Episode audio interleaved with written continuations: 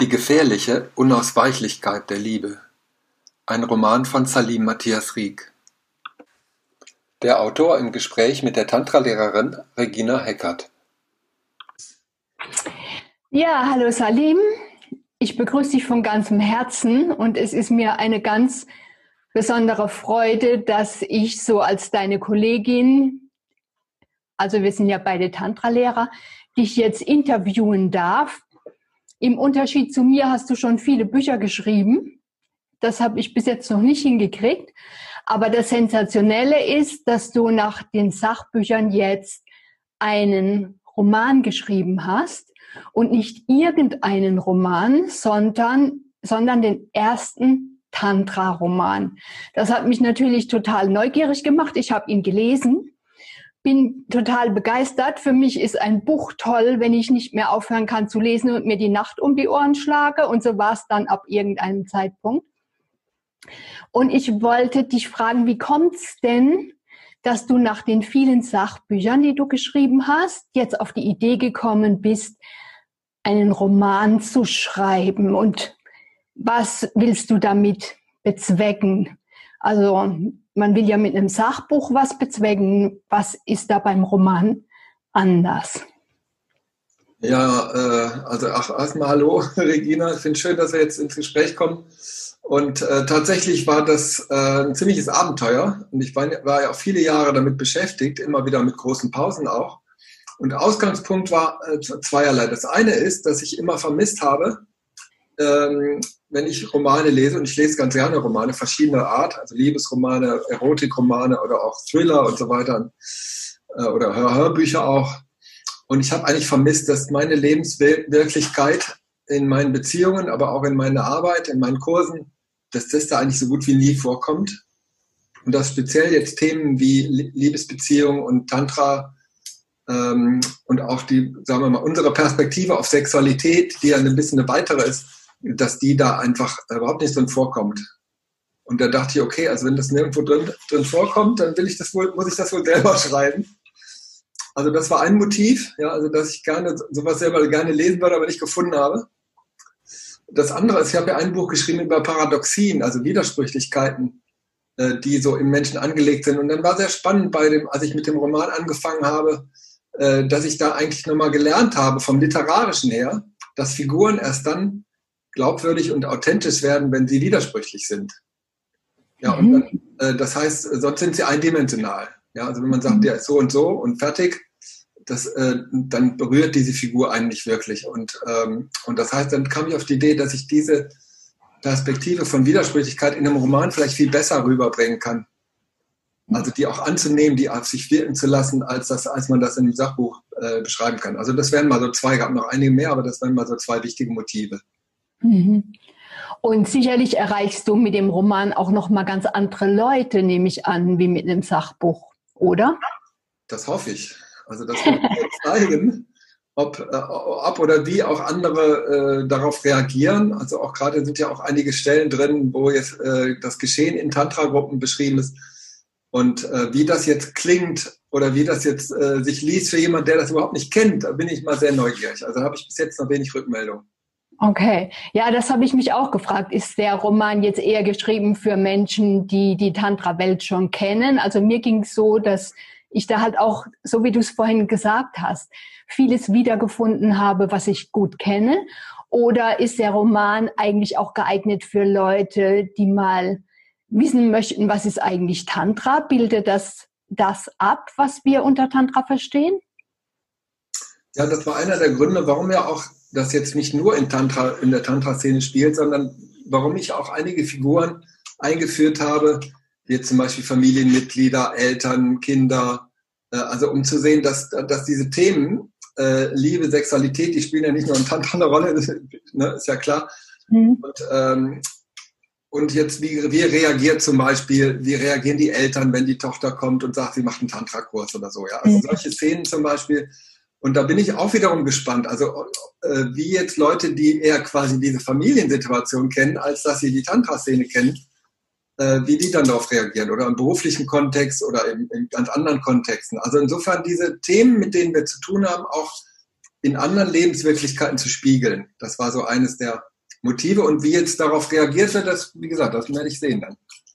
Naja, du hast ja da verschiedene ähm, zu Wort kommen lassen, verschiedene Meinungen über Tantra, Vorurteile über Tantra. Mhm. Ähm, und das hat mir eigentlich auch ganz gut gefallen, weil das kennen wir ja alles auch und haben es schon oft gehört und dem jetzt auch eine Stimme zu geben, was so rund um die Tantra-Szene abläuft, das fand ich auch ganz spannend. Mhm. Was, wie es mir jetzt gegangen ist beim Lesen vom Roman. Da habe ich oft gedacht, huch, lese ich gerade eine erotische Geschichte. Da gibt's ja ähm, ein paar Abschnitte, wo ich sagen kann, die entfalten tatsächlich eine starke erotisierende Wirkung. Mhm.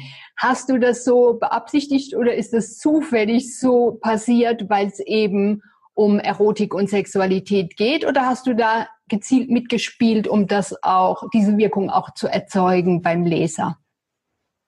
Ich meine, das ist ja gar nicht so einfach, diese Wirkung zu erzeugen, weil ja auch jeder andere erotische Vorlieben hat. Und die Stellen, wo du vielleicht angetönt bist, da ist vielleicht jemand anders abgetönt. Äh, also das ist ja noch offen. Aber mhm. es ist natürlich ein Motiv, dass ich die Themen nicht nur abstrakt beschreibe, sondern dass die auch berührt werden. Genauso wie ich auch hoffe, dass manche sich im Herzen berührt fühlen oder auf anderen emotionalen Ebenen. Genauso natürlich auch in der Erotik. Was, mhm. was ich spannend finde, ist vom Buchmarkt her, ist das ja sehr getrennt. Da gibt es die Erotiksparte und die Liebesromane. In den Liebesromanen gibt es kaum explizite Erotikszenen und umgekehrt äh, ah. äh, auch, dass in, in, in, Buchhandlungen stehen das meistens in völlig verschiedenen Regionen und, äh, und tatsächlich ist es auch schwer zu vermarkten, wenn man das beides. Aber das war natürlich, das ist ja einer der Kernpunkte meiner Story. Wie begegnen sich diese Vorlieben, sage ich mal so? Mhm. Also die Klischees, die Frau will eher Liebe, der Mann will eher Sex was ist, wenn die jetzt trotzdem eine Anziehung spüren und einander begegnen? Also ging es mir darum, dass das ausgewogen ist und dass auch, wenn ich jetzt, wenn du sagst, äh, also und dass diese sexuellen Szenen oder die erotischen Szenen kein Selbstzweck sind. Mhm. Ja, wie jetzt in einem reinen Erotikroman, wo es nur darum geht, die Leute anzutönen, äh, mhm. äh, ohne dass das jetzt die Handlung voranbringt, das mhm. fände ich jetzt schal. Also das muss für mich immer auch eine Funktion haben in der Handlung. Ne? Ja, ja. Aber ich fand es schön, dass, so wie du sagst, dass sowohl Herz als auch Sex berührt worden sind beim Lesen, weil ich finde, das ist ja auch unser Anliegen im Tantra. Wie können wir die beiden Seiten zusammenbringen? Und ich finde, das war richtig gut gelungen. Also da war ich sehr angetan davon. Ja, das freut mich. Ja, und ähm, was ich jetzt so richtig spannend fand, war der Roman im Roman. Mhm. Also das hat mich von Anfang an, habe ich ja hoch. Ähm, jetzt geht es um einen Lektor, der einen erotischen Roman ähm, lesen soll und dann halt dieser ganze Konflikt mit dem Plagiat. Das fand ich richtig gut. Und ähm, in diesem Roman, im Roman gibt's ja dann auch so diese SM angehauchte Szene, mhm. wo ich mich gefragt habe, war das leichter zu verpacken im Roman, innerhalb des Romans, als im Roman selbst? Ja, also das war, weil ich halt eben schon davon gesprochen, dass ich quasi, es ging mir eigentlich auch nicht darum, in erster Linie einen Tantra-Roman zu schreiben, sondern überhaupt diese Themen Erotik, Sexualität auf der einen Seite, Liebe, Beziehungssehnsucht und so weiter auf der anderen Seite, die in möglichst vielen Facetten zu spiegeln. Und da sind das auch Facetten. Und, und durch diesen Roman, im Roman hatte ich die Gelegenheit, eine gewisse Selbstironie mit hineinzubringen. Ja, weil ich konnte quasi ja quasi das, das Thema, wie schreibt man einen erotischen Roman? Konnte mhm. ich thematisieren, dass der Alex, also der Protagonist, das lektorieren muss und sich dann äh, quasi genau diese Fragen stellt, die ich mir ja auch stelle. Mhm. Also sozusagen diese Selbstbezüglichkeit, das hat mir ein bisschen Spaß gemacht, damit so zu spielen. Mhm. Hast du das von Anfang an so eingeplant gehabt oder hat sich das im Laufe des Schreibens dann so entwickelt? Weil ich vermute mal, ich, also ich habe noch nie einen Roman geschrieben, aber ich kann mir vorstellen, dass von der ursprünglichen Idee dann im Lauf, dass das ein Entwicklungsprozess ist und dann ähm, völlig unvorhergesehene Sachen dann plötzlich auch noch dazukommen, an die man vorher gar nicht gedacht hat. Oder war das schon von vornherein klar, dass es einen Roman im Roman zum Beispiel gibt? Ja, also das war schon die Aus eine der Ausgangsideen. Äh, also so grob so, so, so, ein Plot, also so ein Spannungsbogen und da gehörte das schon auch dazu, also auch diese Ausgangssituation, also dieses geheimnisvolle Etwas, äh, mit dem Plagiat. Wie kann das sein, dass der Autor bezichtigt wird, ein Plagiat geschrieben zu haben und selber davon nichts weiß? Wie kann denn das sein? Das müsste er doch wissen. Äh, das löst sich dann eigentlich in Band 2 erst richtig auf. Ähm, also das war schon die Ausgangsidee. Auf einer ganz anderen Ebene war das so, dass der Roman mich gefordert, also eigentlich die Figuren mich herausgefordert haben, äh, was zu verändern. Nämlich, ähm, wenn ich eine Szene geschrieben habe, dann habe ich irgendwann mich von den Figuren führen lassen. Und die wollten nicht immer so, wie ich wollte. Also, okay. also durch meine Einfühlung äh, in beide Figuren, also die musste ich halt noch viel besser kennenlernen, als die jeder Leser kennenlernt. Also ich weiß mhm. viel mehr über die, als was im Roman drinsteht. Ähm, habe ich dann gemerkt, nee, so kann, so wie ich mir das vorher gedacht habe, so kann der jetzt nicht reagieren. Das ist nicht stimmig. Das mhm. passt gar nicht zu dem. Der reagiert jetzt anders. Und da war dann natürlich schon manchmal so, dass dann die Szenen irgendwie anders weiterliefen, als ich mir das gedacht habe. Das war auch sehr spannend. Mhm. Also ich habe das Gefühl, ich habe da nicht nur, es sind nicht nur Ausgeburten meiner Fantasie, sondern das sind richtige Gegenüber geworden. Ich könnte sogar fast sagen, sind meine Freunde geworden, ja. Also so eigenständige, äh, eigenständige Wesen, ja, die mir auch was zeigen. Mhm. Wie, wie hast du denn die Namen gefunden für deine Figuren? Also ich habe ich hab mir so überlegt, nimmt man da Namen von Menschen, die man kennt und die so ähnliche Eigenschaften haben, damit man so die Charaktere sich so richtig ausformen und bilden kann. Sonst muss man sich ja alles erfinden und ähm, da hätte man so konkrete Anhaltspunkte, wenn man da Namen oder Leute nimmt, die man kennt, die so ähnlich sind? Ja, es wäre natürlich äh, gefährlich, wenn man die dann auch noch so ähnlich nennt. dann würde ich vielleicht nicht unbedingt, würde denen nicht gefallen. Es ist eher eine intuitive Geschichte. Also welcher Name passt zu welcher Figur. Also mhm. äh, war jetzt nicht so, dass ich da konkrete Vorbilder hatte. Und jede Figur ist eigentlich auch, es gibt keine Figur, die jetzt ganz jemand, den ich kenne, ähnlich ist, sondern es ist meistens verschiedene Elemente. Mhm. Elementen von anderen Menschen, die ich kenne, die dann sich wieder in anderen Zusammensetzungen in den verschiedenen Figuren wiederfinden. Ne? Mhm. Du hast gerade schon von dem Plagiat geredet, da wir haben es nochmal vom Roman im Roman. Ich fand es toll, so als zweiten Handlungsstrang, der da so im Hintergrund läuft, der da so ein bisschen Krimi-Atmosphäre reinbringt ähm, wo es darum geht, was aufzudecken, was wie gesagt ja dann am Ende nicht wirklich aufgedeckt wird, immer mal so ein bisschen wieder ähm, eine Spur verfolgt wird. Ähm, hast du das auch von Anfang an so geplant, da so ein bisschen Krimi-Luft reinzubringen? Ja, also es ist ja so, dass äh, Männer lesen ja eher Thriller und Krimi und sowas und Frauen lesen eher Schnulzen, sage ich jetzt mal ein bisschen sehr klischeehaft. Ähm, oder bei Erotikromanen gibt es durchaus auch äh, viele, die, die von Frauen gerne gelesen werden. Aber ich wollte ja beide ansprechen. Ja, okay. Äh, und tatsächlich habe ich auch am Anfang schon recht früh von einem Mann äh, die Rückmeldung bekommen, also diese, diese, äh, was du jetzt gerade angedeutet hast, diese BDSM-Szene, die hat ihn total angemacht und so das Krimihafte hat ihn angemacht. Das andere war ihm ein bisschen zu schnulzig. das würde er sonst nicht lesen. Mhm. Und tatsächlich äh, das, was in dem Roman passiert, dass da ein Mann und eine Frau sich wesentlich begegnen mit ihrer Unterschiedlichkeit, das passiert in dem Sinne eben auch durch die verschiedenen Elemente. Ja, also mhm. auf der einen Seite eher diese, ähm, ja, ich habe es jetzt schnulzig genannt, so, so stimmt es eigentlich nicht, aber äh, sagen wir mal eher die emotionalen, sagen wir mal diese emotionalen mhm. Begegnungen und dann eben wieder auf so einer eher Sachebene oder auf so Krimi-Ebene oder, oder detektivische Ebene oder so. Also dass auf der Ebene auch verschiedene sagen wir mal, Lebenswirklichkeiten sich begegnen. Ja, so.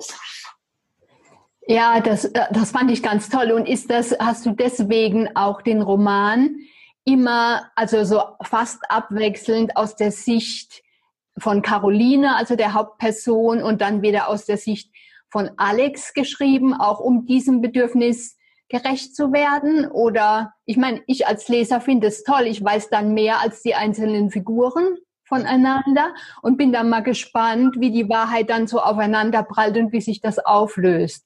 Genau, ja. ja das ist genau der Kunstgriff dabei. Ne? Also da, dadurch, dass ich quasi äh, dir als Leserin einen kleinen Vorsprung gebe, immer mal wieder und dich dann mit mir mitfiebern lasse, so, was passiert jetzt? Wie, wie, wie, wie gehen die jetzt damit um? So, ne? Und äh, mhm. natürlich war ich herausgefordert, auch mich in beide einzufühlen.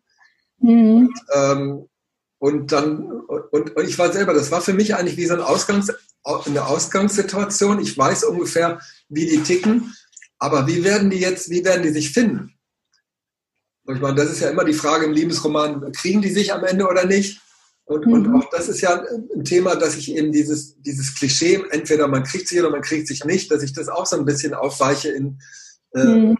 und ein bisschen offen lasse auch, also wie, auf welcher Ebene finden die sich denn jetzt wirklich? Mhm. Ja, und das geht ja dann auch noch im Band 2 noch weiter. Ne?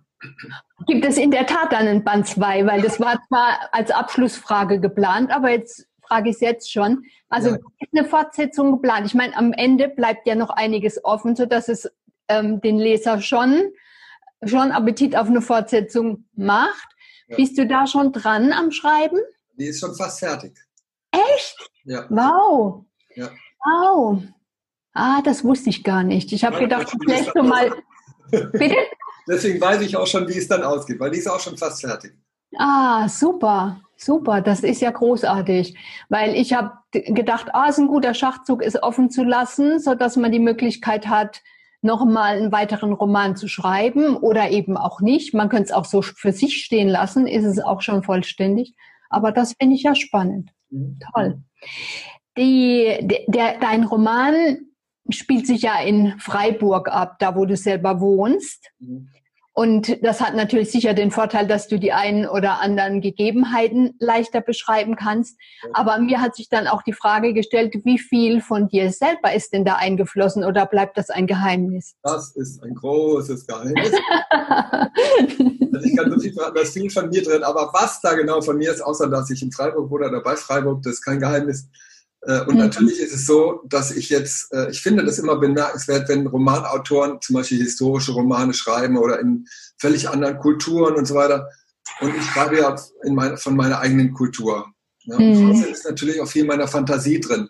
Und das ist auch, was mich sehr verletzlich macht darin. Also das merke ich, das ist nicht ohne, also weil da so viel sehr, sehr Intimes von mir auch drin ist. Niemand weiß genau, in welchen Figuren was von mir ist. Aber ich kann mhm. sagen, da ist einiges von mir auch drin natürlich. Mhm. Allein, dass ich mir diese Figuren ausdenken kann, zeigt ja, dass es auch irgendwo in mir ist.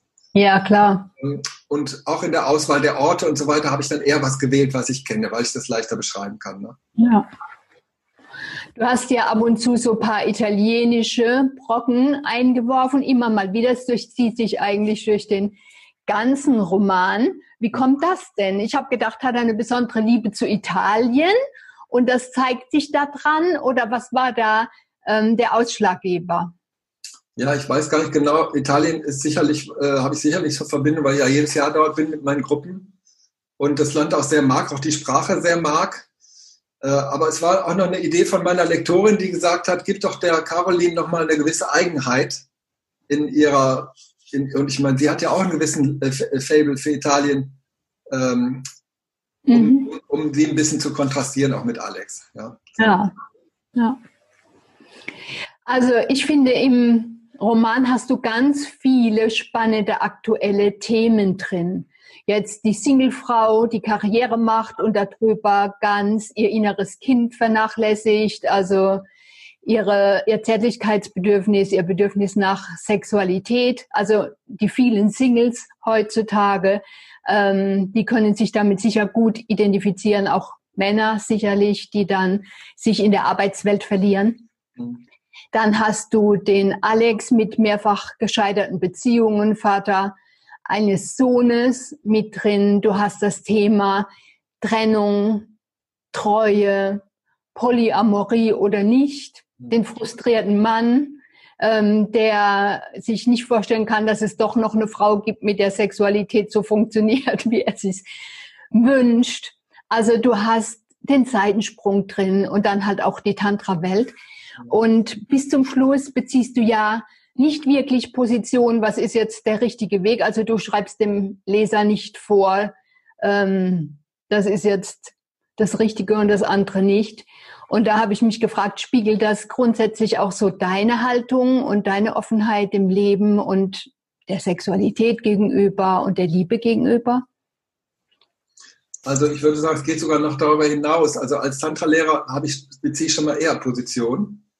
Äh, auch nicht im Sinne von richtig oder falsch, aber im Sinne von Empfehlung. Mhm. Aber ich, ich war früh gewarnt, dass, äh, dass Sachbuchautoren sind selten gute Romanciers und das liegt daran, dass sie ihre Protagonisten oft missbrauchen, sage ich mal jetzt ein bisschen zugespitzt, um ihre Botschaften äh, an die Leserin oder an den Leser zu bringen. Und, äh, und das ist eigentlich aus einer literarischen Perspektive tödlich. Okay. Weil, weil, weil dann eigentlich diese Figuren nicht wirklich ein Eigenleben haben, was sie eben beschrieben haben, sondern weil sie eine Funktion erfüllen, haben, erfüllen für den Autor. Das kann man machen. Ne? Es gibt auch, äh, es gibt auch mhm. Romane, die so geschrieben sind. Mir war es aber ein wichtiges Anliegen, genau das nicht zu tun. Und das heißt ja eigentlich dann, du als Leserin bist herausgefordert, du, du begegnest diesen Menschen und du bist frei. Was mache ich jetzt mit denen? Finde ich die toll? Finde ich die blöd? Äh, kann ich mich mit denen identifizieren? Will ich auch so sein? Will ich ganz anders sein? Das war mir ein wichtiges Anliegen, dir als Leserin diese Freiheit zu geben und dass das bei dir so angekommen ist, freut mich sehr, ehrlich gesagt. Hm. Ich selber kann es nämlich nicht haben, wenn mir der Autor sozusagen vorschreibt, wie ich die Leute finden soll. Okay. Ich fand es auch gut, dass die zwei haben sich zwar gefunden am Ende erstmal, aber es bleibt auch da offen. Ich meine, die haben dann sich in einem Tantra-Seminar dann auch gefunden und die haben auch gleich Herausforderungen dort bestehen müssen, die über normale Grenzen hinweggegangen sind. Will nicht zu viel verraten davon, was man sich so vorstellt unter einer Annäherung. Ähm, das fand ich auch richtig gut, dass es da bis zum Schluss auch, was diese Beziehung in Anführungszeichen betrifft, auch, eine, auch offen geblieben ist. Was wäre denn jetzt, Salim, deine Hauptbotschaft? Was willst du denn äh, mit diesem Roman in die Welt bringen? Gibt es da eine Hauptbotschaft? Ja, also wie gesagt, in diesem platten Sinn, Sinne von der Empfehlung eher nicht, ja, sondern eher, eher, sagen wir mal, die Einladung mit dem Lesen ist für mich die Einladung verbunden, äh, dem Leben tiefer zu begegnen und speziell natürlich den eigenen Wünschen und Sehnsüchten, den eigenen Ängsten, eigenen Emotionen, den eigenen Befindlichkeiten, also sich da drin äh, spiegeln zu lassen. Ja, also, mhm. ähm, und ich hoffe, dass das normalerweise lesen ja Leute einen Roman und finden ihn entweder gut oder schlecht oder so, ja. Und es ist ja selten, jetzt ein Selbsterfahrungsprojekt, ein Buch zu lesen. Oder es wird nicht mhm. als solches deklariert. Das kann es aber sein. Mhm. Das wäre eigentlich nicht mein, in dem Sinn meine Botschaft, sondern meine Einladung. Das mhm. Buch so zu lesen, um sich selber, sagen wir mal, auch tiefer kennenzulernen, die eigenen Sehnsüchte vielleicht sich meine, das ist ja auch was, Alex und Caroline erlauben sich manche Sehnsüchte, die andere sich vielleicht nicht so, zu, nicht so eingestehen oder nicht so erlauben oder nicht, auch nicht so nach außen bringen, eher Kompromisse machen und so. Und die ringen ja da sehr stark. Und das ist vielleicht eine Einladung, die ich auch geben möchte. Also da nicht zu früh zurückzustecken und sich anzupassen und äh, die Träume äh, äh aufzugeben, sondern wirklich zu spüren, hey, da, dafür brenne ich, da, danach sehne ich mich zutiefst und ich gebe nicht auf. Ich, ich, ich versuche jemanden zu finden, mit dem ich das leben kann. Hm. Ja, das ist super, dass du das jetzt sagst, weil ich habe mich auch gefragt, ähm, als ich so das Interview so ein bisschen vorbereitet habe, was ist denn die Hauptbotschaft, die bei mir angekommen ist von diesem? Roman und das liegt dann in der Figur Alex und dass ich das sehr bemerkenswert fand, seinen inneren Kampf da mitzubekommen, von Anfang an sich treu zu bleiben und nicht wieder in die Falle zu rutschen, der Frau zuliebe gleich von Anfang an sich und seine Bedürfnisse zu verleugnen. Also das wäre so, wie kann ich von Anfang an authentisch bleiben? Mhm. Also das ist ganz stark als Resümee vom, vom Roman bei mir dann angekommen, fand ich finde ich interessant, dass du das mehr bezogen auf Alex sagst, weil ich finde, auf Caroline ist ja genauso. Ja? Also sie kämpft ja auch damit, dass sie sich treu bleibt und äh, immer wieder gucken, kann sie ihre Grenzen wahren oder geht sie doch wieder über die Grenzen, ist sie doch wieder zu schnell? Oder mhm. ja, so, also äh, das ist eigentlich was, was beide aus meiner Sicht beide ausmacht. Ne? Mhm. Bei ihm ist es für mich noch mehr angekommen. Also warum auch immer, das hat vielleicht mit mir zu tun, keine Ahnung. Also da ist es. Hast du den ähm, du hast jetzt mehrere Sachbücher geschrieben und jetzt schreibst du einen Roman. Hast du da Unterstützung gehabt im Sinne von einem Coaching oder so? Weil man weiß ja, wenn ich jetzt einen Roman schreiben sollte, ich wüsste ja überhaupt nicht, wie man sowas anfängt und auf was man achten muss und so. Hast du da Coaching, Begleitung oder so gehabt? Ja, also ich hatte Coaching, Begleitung, hatte sehr früh schon eine Lektorin, ich habe einen Volkshochschulkurs bei ihr angefangen und äh, also äh, da von ihr viel gelernt äh, und sie war, also sie sagt selber, sie ist streng, sie war auch manchmal streng, äh, aber das, aber wir hatten einen guten, guten Arbeitsstil miteinander und ich habe auch sehr viel, sagen wir mal, äh, so äh, autodidaktisch mir beigebracht. Viele, viele Literatur gelesen zum Thema Schreiben. Also wie schreibt man, worauf kommt es an? Äh, so sogenannte Schreibratgeber gibt es eine Menge gute Sachen. Und okay. ähm, das hat mir auch viel geholfen. Also es ist wirklich wie ein neues Handwerk lernen. Ja, also das ist tatsächlich ein ganz anderes Schreiben als Sachbücher. Und wie geht es dir jetzt? Ich habe ihn ja hier. Ich zeige es mal einfach, das Buch, wie es aussieht.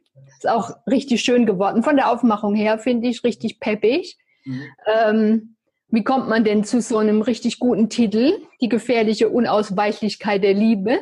Das klingt ja schon richtig toll. Und einem schönen Cover. Ähm, ist das auch, ist ja sicher auch nochmal ein eigener Prozess, das zu finden. Genau, also das ist somit das Schwierigste eigentlich. Äh, und ich hatte viele Arbeitstitel auf dem Weg. Und tatsächlich dieser Titel, nicht genau der, aber ein ähnlicher, der ist bei einem Brainstorming bei einem Geburtstagsfest entstanden, wo ich den Leuten ein bisschen erzählt habe von dem Roman und dann habe ich immer um, um Ideen gebeten und so. Und dann, und dann ging es so ein bisschen in diese Richtung. Habe ich dann am Ende nochmal verändert und, äh, und das Cover, da habe ich dann tatsächlich einen Profi für engagiert. Ne? Und äh, okay. ich hatte eine grobe Idee. Ich hatte mhm. auf der Website äh, ein Cover gesehen, was ein bisschen in die Richtung ging also sogenanntes Pre-Made-Cover. Und dann habe ich gemerkt, nee, so wie der das hatte, passte das nicht. Aber der hat das dann für mich erstellt, so nach, ein bisschen nach meinen Ideen, aber eben selber das profihaft umsetzen können. Also das kann man nicht selber machen. Das sollte man echt ein Profi machen. Ja, ja. Ja, das sieht man auch. Das ist richtig toll geworden. Hat sich gelohnt, finde ich. Na gut, jetzt wünschen wir deinem Roman, dass er sich weit verbreitet und dass viele Leute in den Genuss kommen von dieser, diesem ganz speziellen, ich sage trotzdem Tantra, Roman dazu. Das wünsche ich dir von ganzem Herzen. Ich selber bin schon gespannt auf Teil zwei und ich glaube, wir sollten vielleicht noch mitgeben, weil die Leute, ich habe ja in Facebook schon was gepostet, die fragen dann, wo kann ich den kaufen? Ich, den kann man überall kaufen, jeder Buchhandlung, richtig? Genau. Und bei Amazon oder so auch, habe ich festgestellt, da kann man ihn auch kaufen. Also schönes Weihnachtsgeschenk, vielleicht für die, für die, die das jetzt vor Weihnachten angucken. Ja, ich wünsche dir alles Gute mit dem Roman, freue mich auf den zweiten und ich bedanke mich sehr fürs Interview, Salim. Ja, danke dir. Wunderbare Fragen und ich habe das Gefühl, viel von dem, was mir im Herzen liegt, ist bei dir angekommen. Allein schon, wie du die Fragen stellst, das freut mich sehr. Okay. Ja. Okay, danke. Das Gespräch führte Regina Heckert vom Bifri Tantra Institut, bifri-tantra.de, mit Salim Matthias Rieck von der Schule des Seins schule-des-seins.de